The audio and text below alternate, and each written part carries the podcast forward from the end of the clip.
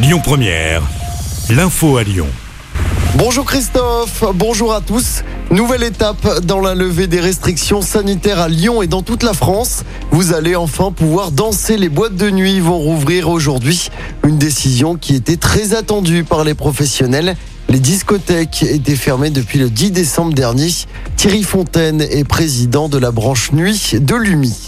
On a eu plus une forme de libération euh, le, le 9 euh, juillet au bout de, de 16 mois, hein, c'est sûr. Mais là, ce, cette deuxième fermeture a été bien plus euh, difficile pour les professionnels. Elle a été plus courte, certes, euh, 10 semaines au lieu de, de 16 mois, mais le retour en arrière, le retour de fermeture, et cette fois les seuls à être fermés, a été très très dur à appréhender par les professionnels. Donc euh, oui, ce soir, c'est une vraie libération. Quoi qu'il en soit, le retour au travail, euh, enfin, est considéré pas comme des pestiférés, mais des gens normaux qui sont capables d'appliquer des protocoles, un contrôle, un contrôle du pass sanitaire et la fin de ces fêtes privées euh, sans encadrement.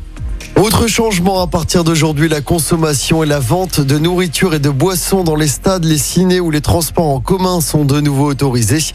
Les concerts debout et la consommation debout dans les bars peuvent reprendre. Et la prochaine étape, ce sera le 28 février.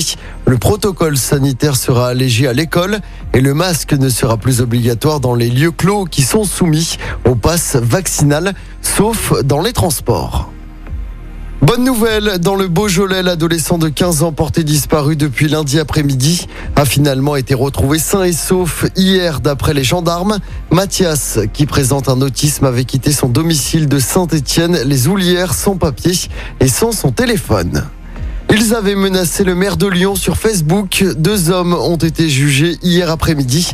Selon le progrès, les deux individus s'en étaient pris à Grégory Doucet suite à la décision de la mairie de Lyon de retirer la viande des cantines scolaires. Un stage de citoyenneté a été requis à l'encontre des deux hommes. Les jugements seront connus le 19 avril. En sport, en basket, l'Asvel fait son entrée en lice en Coupe de France ce soir. Les Villeurbanais affrontent Vichy Clermont, club de Pro B à l'Astrobal. C'est en huitième de finale de cette compétition. Coup d'envoi du match à 20h. Et puis en football, le PSG remporte la première manche en huitième de finale de la Ligue des Champions. Les Parisiens ont battu le Real Madrid 1-0 hier soir au Parc des Princes. C'est l'inévitable Kylian Mbappé qui a marqué dans les arrêts de jeu pour Paris. Le match retour aura lieu le 9 mars à Madrid. Écoutez votre radio Lyon Première en direct sur l'application Lyon Première, lyonpremière.fr et bien sûr à Lyon sur 90.2 FM et en DAB+. Lyon Première